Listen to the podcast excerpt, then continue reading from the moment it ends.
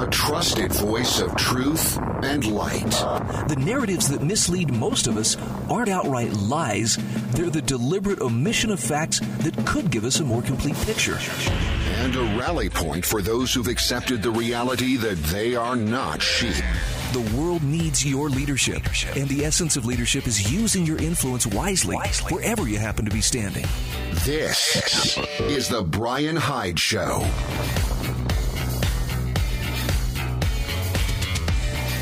Well, hello there, and welcome to the show. I'm so glad you could be a part of my growing audience of wrong thinkers. It's not that we're contrarians or that we're, you know, not trying to get along with people. It's just, I don't know. I can only speak for myself. See, that's one of the characteristics of a wrong thinker. I won't presume to speak for everybody, but I really value being able to, to own my own worldview. I don't want to have my mind controlled. I don't want to be under physical control of somebody e- either but I'm very cognizant about uh, attempts to to try to shine me on and to to uh, spin me or scare me or intimidate me into hold this position or else. Maybe you feel the same way. If you do, you are in good company, and I think you're going to find a lot of great food for thought here today. Uh, one of the things I want to share with you is a very timely piece about uh, why we need more consistency and accountability for a political class. Robert E. Wright uh, actually pulls from something that's very relevant on a lot of people's minds, and that is, you know, the code of the Mandalorians. This is the way.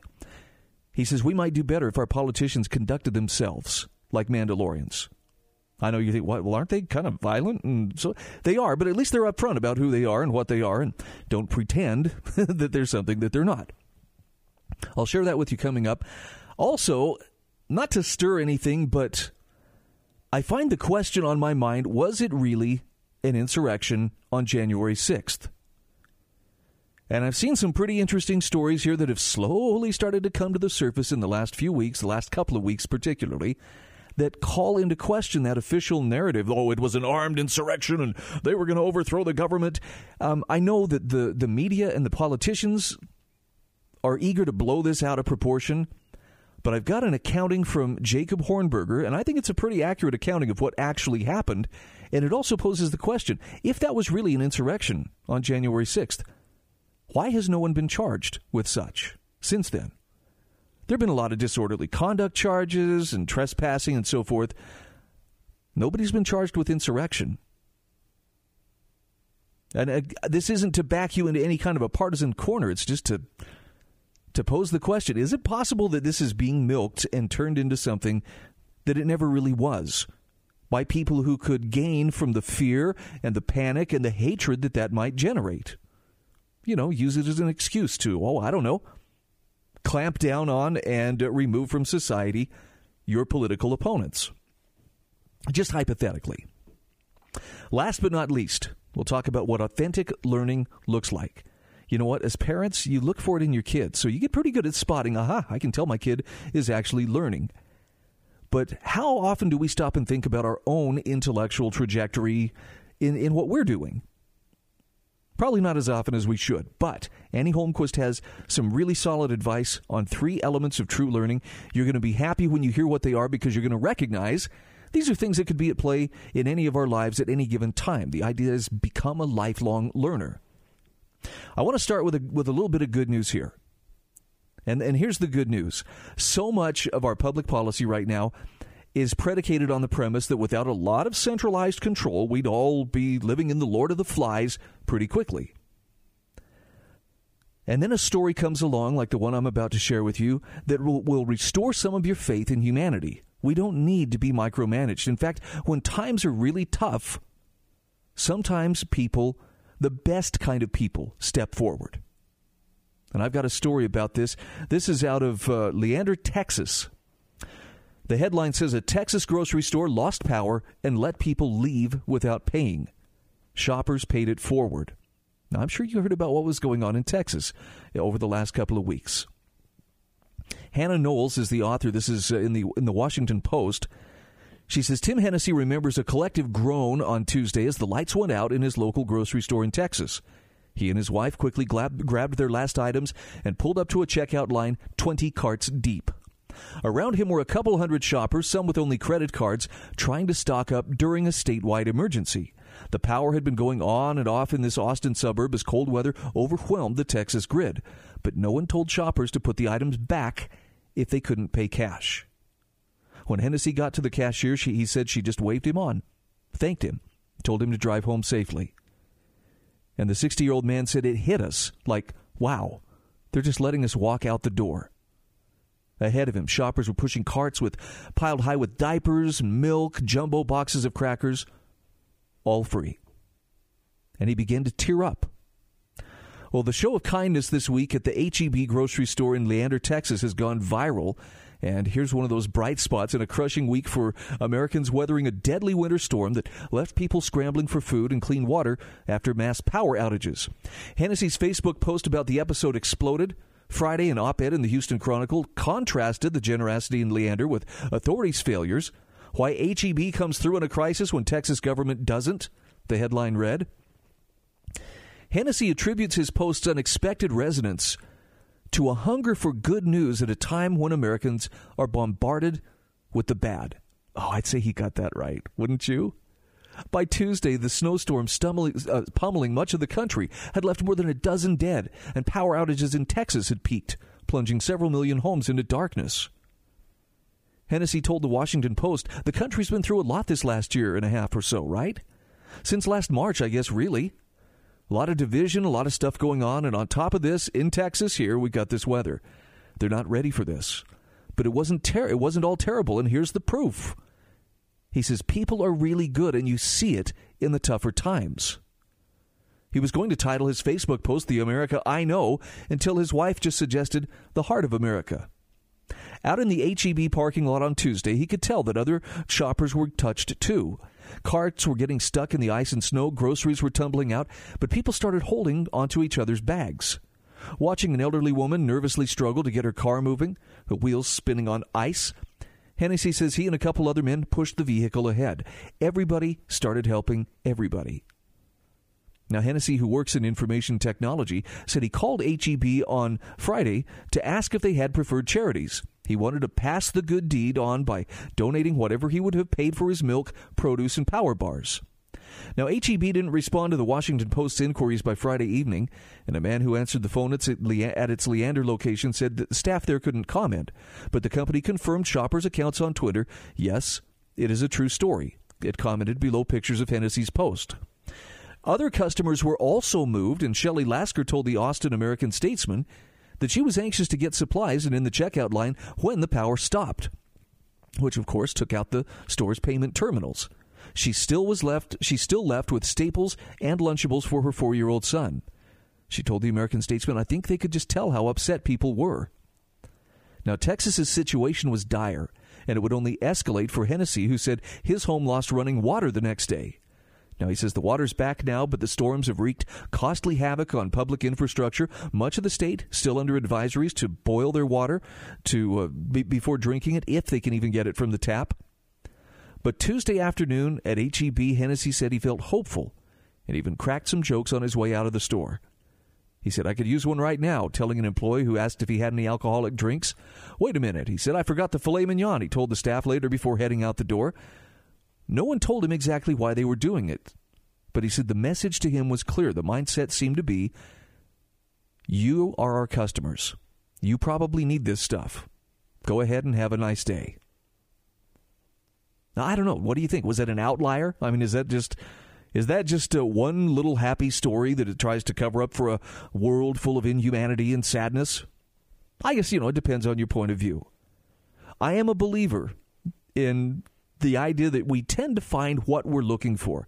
So if if you're actively looking for the better angels in the people around you, I can promise you you're going to find them. And it's very satisfying when you do. I mean it's it's not like you're being greedy. It's just you're you're noticing. You're you're noticing and appreciating the goodness in the people around you. At the same time, if you're looking for devils, if you're looking for people who are bad or looking for traits to criticize, you're going to find those too. So, what really matters is, you know, what are you looking for? Why are you looking for what you're looking for? I think it's important to notice and to celebrate and, and to, I think, express gratitude and pay forward wherever possible acts like what happened there at that Leander, Texas grocery store. I also think it's important that uh, we don't overlook the opportunities that may come our way to be that good person, to be the one who's capable and willing to step up in a moment and, and do the right thing, even if it's the hard thing. But that learns, you know, you, that that means learning to think with something other than just, you know, well, let me get my calculator out here and see if we can attach an appropriate, you know, cost loss uh, estimate on here. Nonetheless, somebody did the right thing, and I'm happy they did. I believe that uh, most people would do the right thing. We'll be back in just a moment.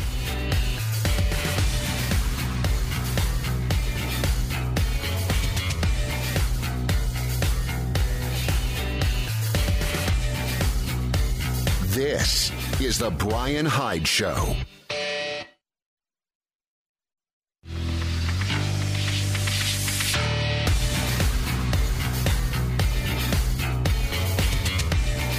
This is The Bryan Hyde Show.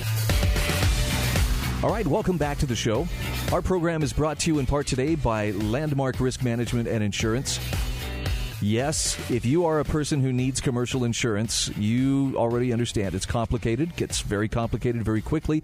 That is why companies like Landmark Risk Management and Insurance exist because they have a team of skilled experts they will send to the rescue the moment you contact them. Assuming that's what you need. Yeah, you may just need some questions answered. They can help with that too. What I'm saying is, uh, you wear enough hats as it is, it can get super complicated. How about uh, you lean on the people who do it for a living, who are absolute experts in looking after you. They're on your side. You can contact them by traveling to my show notes at thebryanhydeshow.com and just look in the sponsor links there. You'll find direct contact information for Landmark Risk Management and Insurance. So I'm a subscriber to the American Institute for Economic Research, and you're going to hear me promote them from time to time on this show because I just get so much good information from them.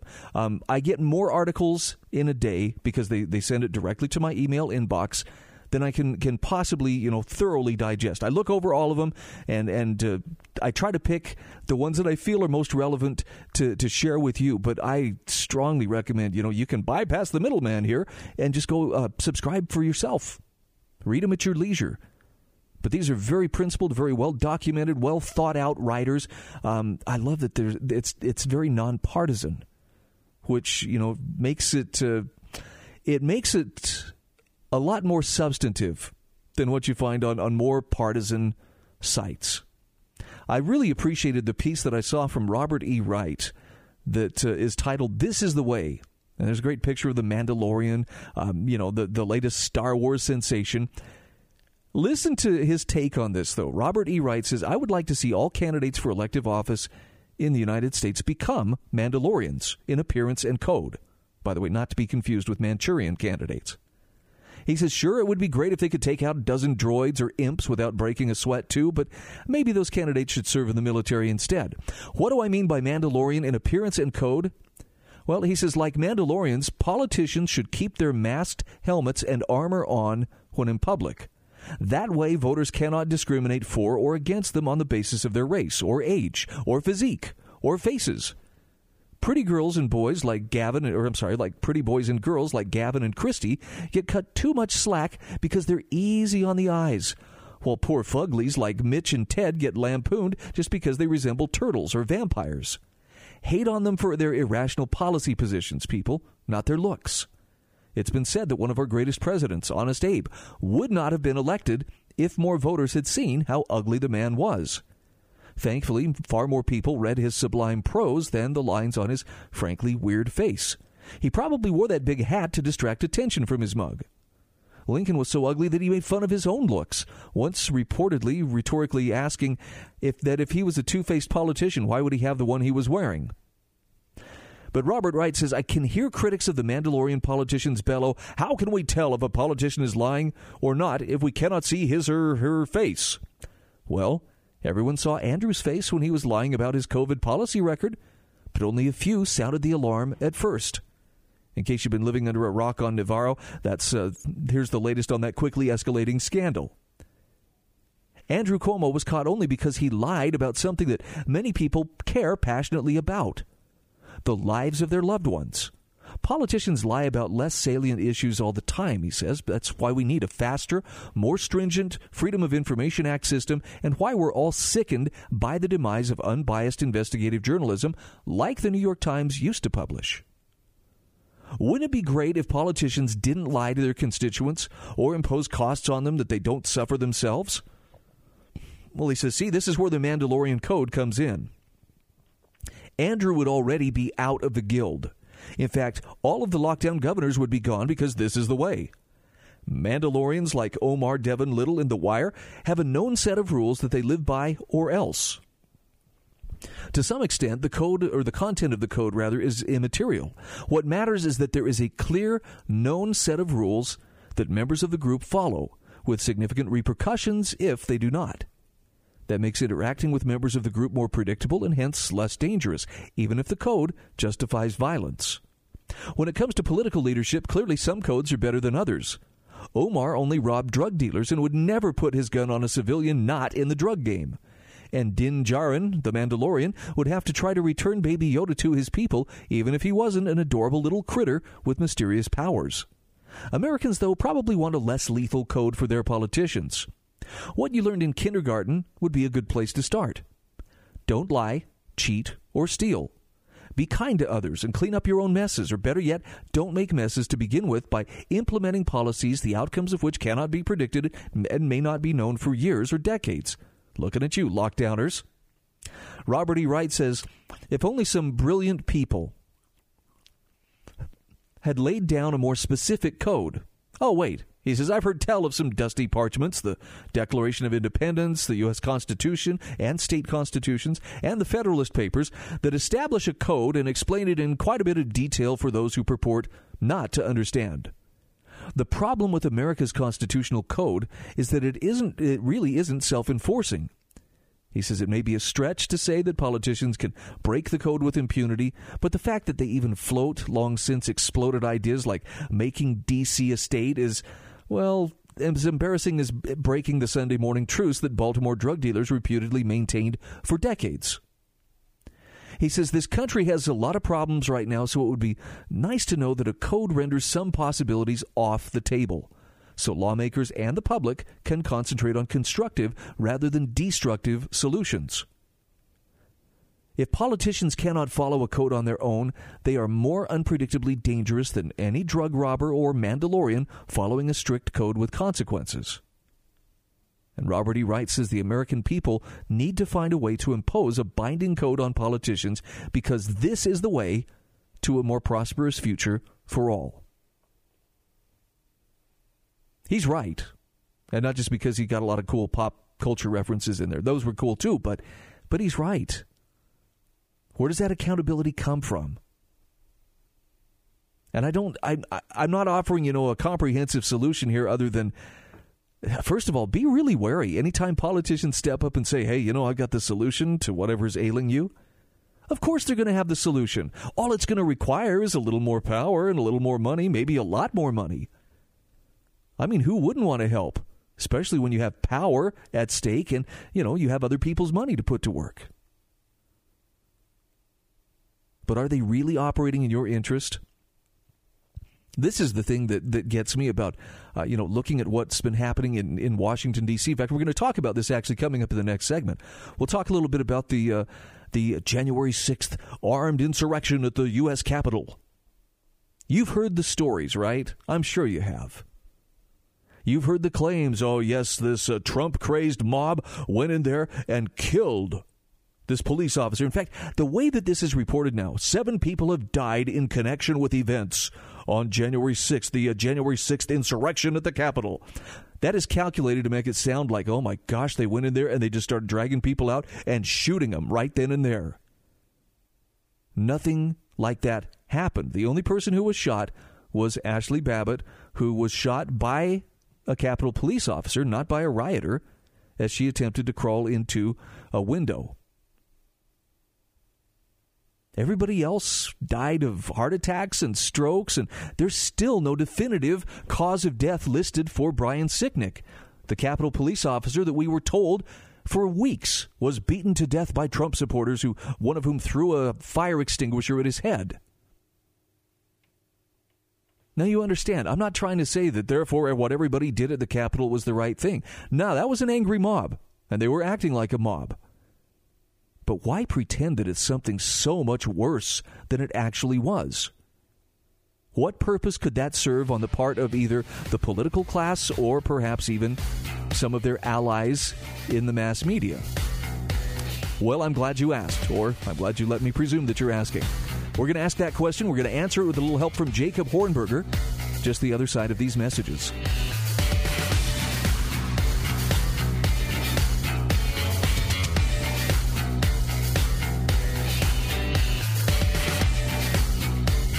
This is The Bryan Hyde Show.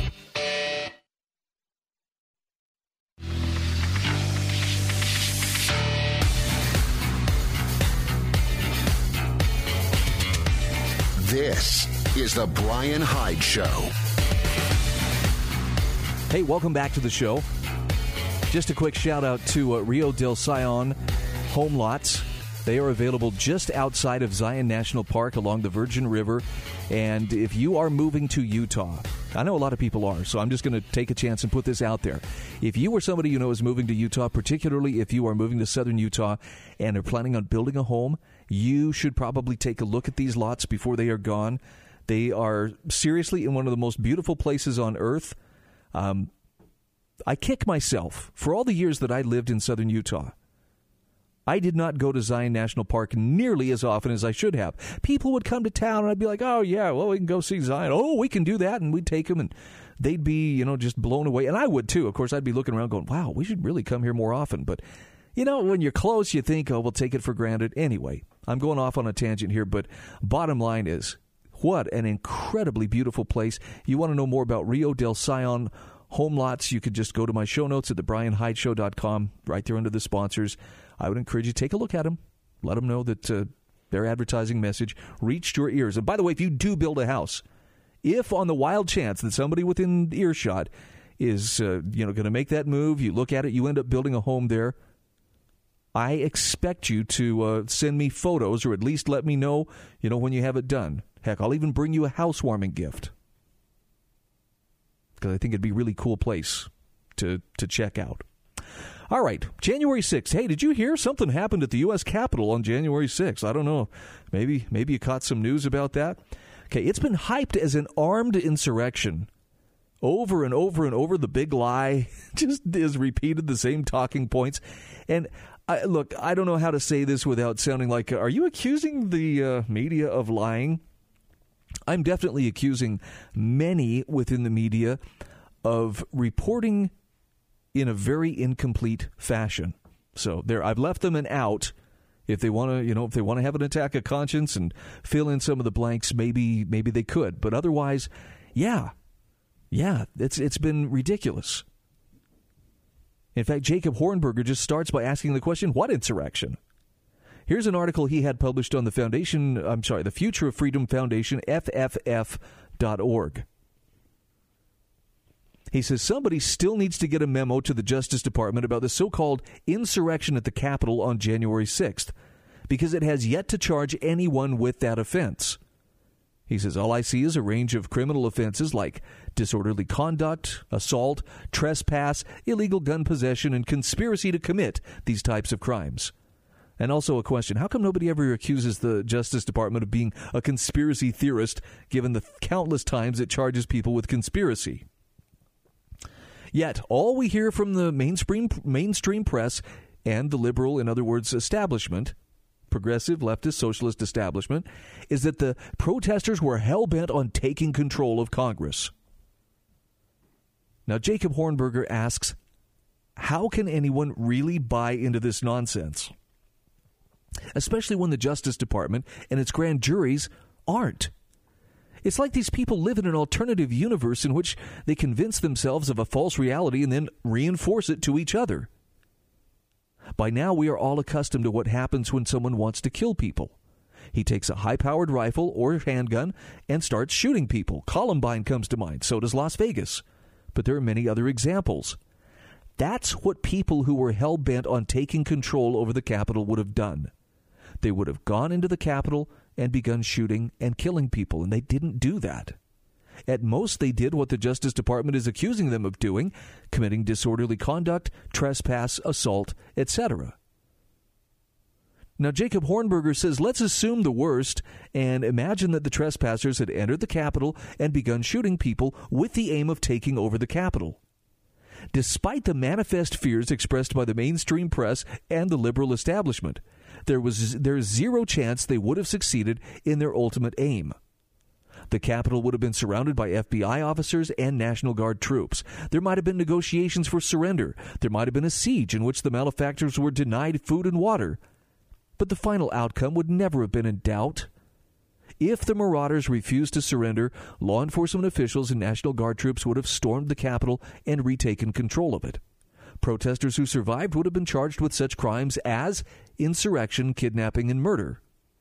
A much more interesting and different situation, however, would have occurred if President Trump had orchestrated a violent and deadly takeover of the Capitol with the expressed aim of remaining in power as president.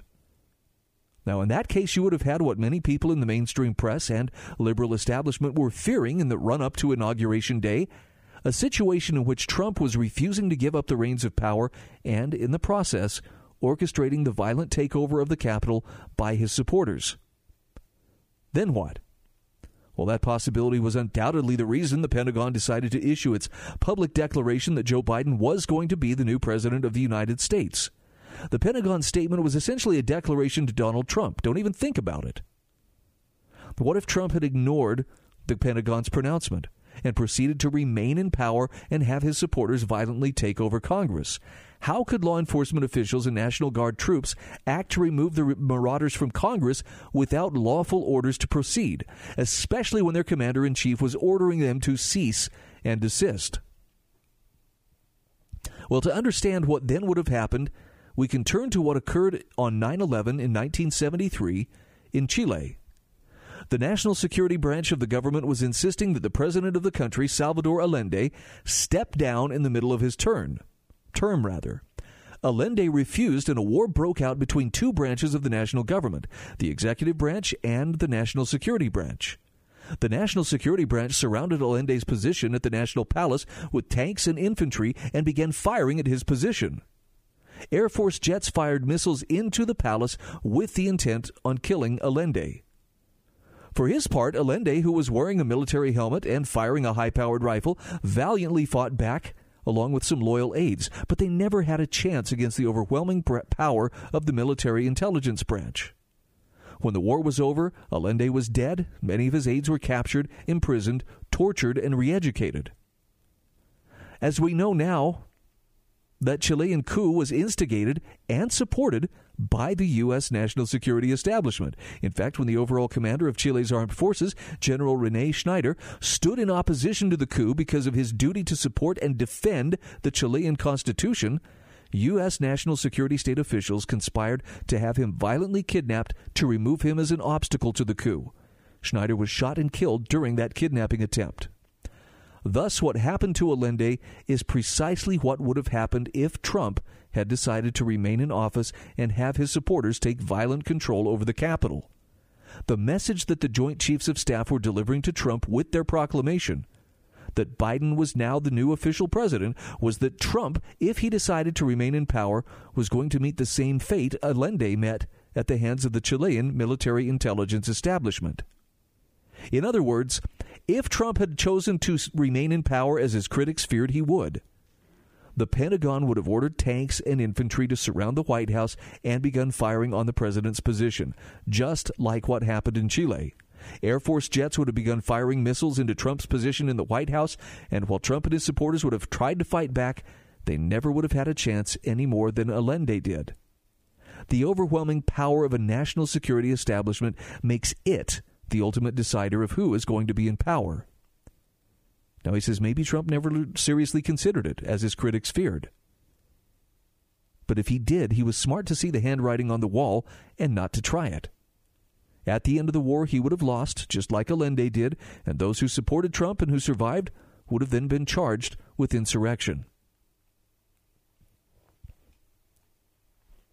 I thought that was a pretty interesting historical lesson as well as a, I thought, a fair accounting of, of what took place. I know the political class right now, and this includes a lot of Republicans as well as Democrats, are very, very threatened. You can see that in their attempts to clamp down and to, to exert as much uh, authority and as much power as they possibly can. You can see it. I think that the most the most blatant example of how threatened they are is that uh, you're not allowed to question. You can't even question the narrative.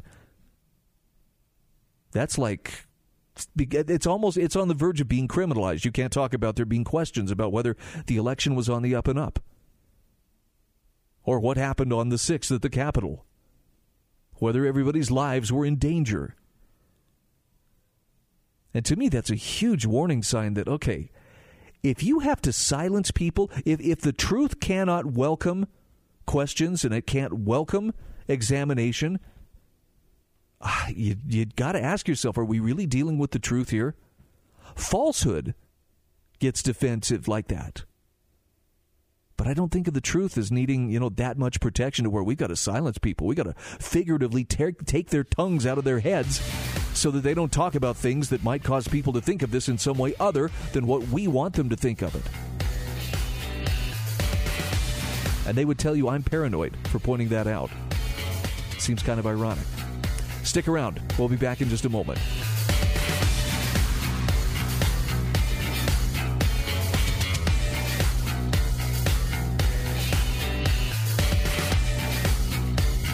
This is The Bryan Hyde Show.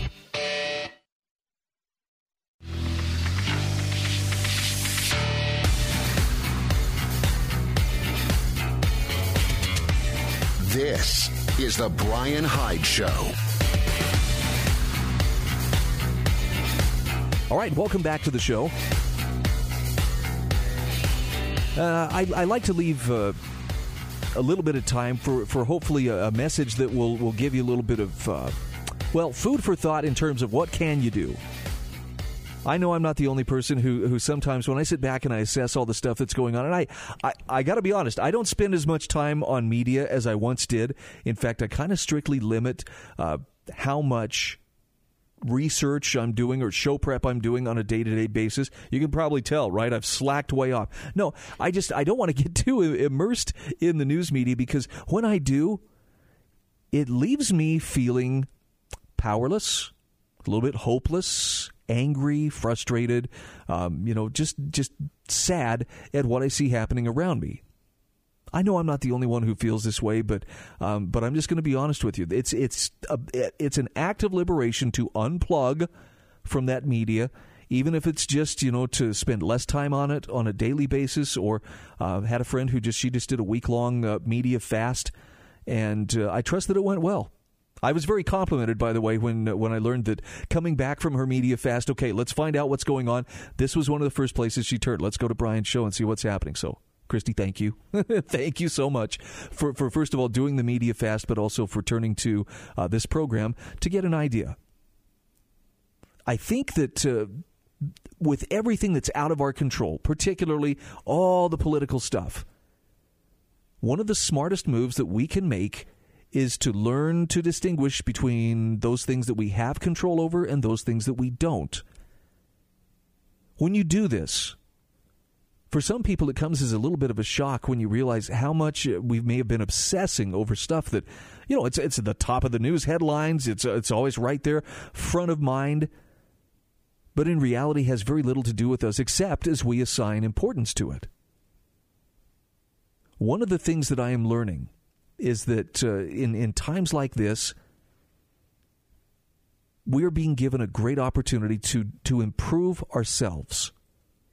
And I'm not saying this because you know I'm speaking from the wisdom of a you know 100% improved man. I was, I'm just going to tell you I'm a work in progress, but I'm a huge believer in what Albert J. Nock referred to as as one improved unit. And he was talking about it in the context of, you know, how do you make a society better? He understood. This is the, this is the guy who wrote the essay, Our Enemy, the State.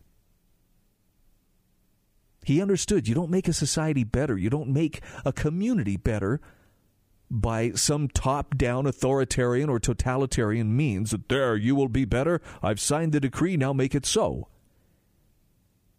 Instead, it comes it comes about as the product of numbers of people starting at the individual level making the decision to offer one improved unit to society. That means you, yourself.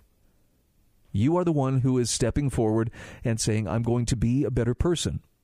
So, with this in mind, I wanted to share with you a gem of an essay from Annie Holmquist recognizing three elements of true learning. Now she's she talks about this first from the from the viewpoint of a, of a mother. She says a smile came to my face as I drove past a school this morning. No longer was it a desolate ghost town. Instead, I had to navigate a long line of cars and buses waiting to turn into the, into the parking lot to drop children off. And while it's good to see kids going back to school, she says, I can't help but wonder what kinds of things those little ones will learn as they sit in class. How can parents who faithfully bring their children to school recognize whether a child is being educated and working toward becoming a successful adult or is simply being steadily propagandized instead? She says that's a question every parent should ask to evaluate the kind of school their child is enrolled in, whether that be public, private, virtual, or home. Unfortunately, the concept of a good education is often distorted these days, so we have no clue what the, the signs of true learning are. And it's in this area, she says, David Hicks, Norms and Nobility, comes to the rescue. As classical education expert Martin Cothran says, Hicks' advice won't go over well at your local teacher's college, but that's actually a point in its favor. Here are three markers by which parents can evaluate whether their child is experiencing true learning. Number one, well mannered. She says learning is not measured in the numbers of de- number of degrees one has. Hick explains. Hicks explains rather, nor is it measured in the skills one has learned. Rather, true learning is revealed in character. Said character manifests itself in good manners, Hicks goes on to say. A student who's the product of true learning will know how to behave appropriately and correctly in the circumstances he encounters. He'll exhibit patience and be good humored, and when good humor deserts the educated man, his good manners will sustain him. So, Annie Holmquist says, ask yourself, is the education your child is receiving training him to be well mannered? Can he delay gratification or put others first? If he is learning to make himself preeminent, his desires, his needs, his identity, then perhaps it's time for an educational adjustment. Number two, avoiding arrogance. The educated man, Hicks writes, is never aggressive in his behavior or arrogant in his mood. These are the marks of an ignoramus or of the modern student with a talent for faking it. Now, praise and recognition of a child's achievements are good and necessary things. But Annie Holmquist says, however, they must be carefully balanced with training in virtue. Otherwise, the child will become an unbearable know it all. A child who is the product of true learning will be confident in his abilities, recognizing those who helped him reach, reach such levels, and not flaunting his knowledge and talents in boastful ways. Number three, pursuing truth. She says it's popular in today's world to blaze one's own trail and to create one's, one's, one's own truth a truth often based on feelings or emotions. This tack, however, is the opposite of true learning. For as Hicks writes, true learning knows what is good, serves it above self, reproduces it, and recognizes that in knowledge lies this responsibility. In essence, true learning trains children not only to know truth, but to put it into practice in their daily lives and their interactions with others. Time away from the regular mode of education gives us all a chance to step back and view the schools our children attend with fresh eyes. Does the education they offer put your child on the path of true learning, or does it leave much to be desired? If the latter, will we overlook it and go with the flow out of convenience, or will we make the sacrifices required to ensure our children grow up to be well rounded, well educated adults who become lifelong learners? That's a fair question, wouldn't you say? I'll have a link to this as well as the other stories that I've shared with you in today's show notes at thebryanhydeshow.com. And I, I know I keep referencing Albert J. Nock. If you haven't ever, you know, searched up this guy's now, I almost said Googled, but I'm, I'm trying to break that habit. If you haven't searched him up, it's worth spending some time getting acquainted with with this guy who was very suspicious of government. And I don't mean in a conspiracy theory way. I mean, he just had a good historical understanding of what tends to drive human nature including that lust for power, that uh, that seeking opportunity and trying to get more control over the people and and processes around you. If you read about his uh, one improved unit, I, I, still think Isaiah's Job is possibly one of the, the best essays that I have read. Albert J. Nock, just he had great understanding that uh, you know when it comes to solutions, mass solutions more often than not are going to fail. And and I don't mean to to this is not to denigrate everybody who disagrees with me. Well, you're just a bunch of sheep. No, it's just that mass movements are very easily co-opted. I don't know if you can remember what happened to the uh, Tea Party movement back in uh, late what, 2009, 2010. Right, there were people who were were fired up about we want responsive government. We want, you know, limited government. We want uh, taxes to be lessened and to be responsible and there to be accountability. And it, it, it grew in popularity. But as soon as it got to a certain size, the political establishment, I don't know how to describe, assimilated it like an, like an amoeba or like the Borg. I don't know how to describe it but basically, enough uh, establishment Republicans came in and put their arms around the Tea Party. Hey, hey, we hear you. Come with us, Sonny. Why, we'll take care of you. We'll make sure that you get everything you got coming to you. And thus the movement was derailed and rendered ineffective. So here's the solution for how to have impact that cannot be co opted and cannot be just simply run away with. It starts with the individual. It starts with somebody who prizes truth above simple political belief, who's willing to change their point of view as they encounter new truth, who can put it to work in their life. This is like what Annie was talking about in her article. That's what it takes. Individuals who do that have impact on the other individuals around them. They show by the power of example and draw after them by the power of example other people who value truth. I know. The masses, in the meantime, well, they're chasing whatever latest fad, you know, has their attention. Don't waste your time on them. Invest it in you. Become the better person and be that light to the people around you. This is the Bryan Hyde Show.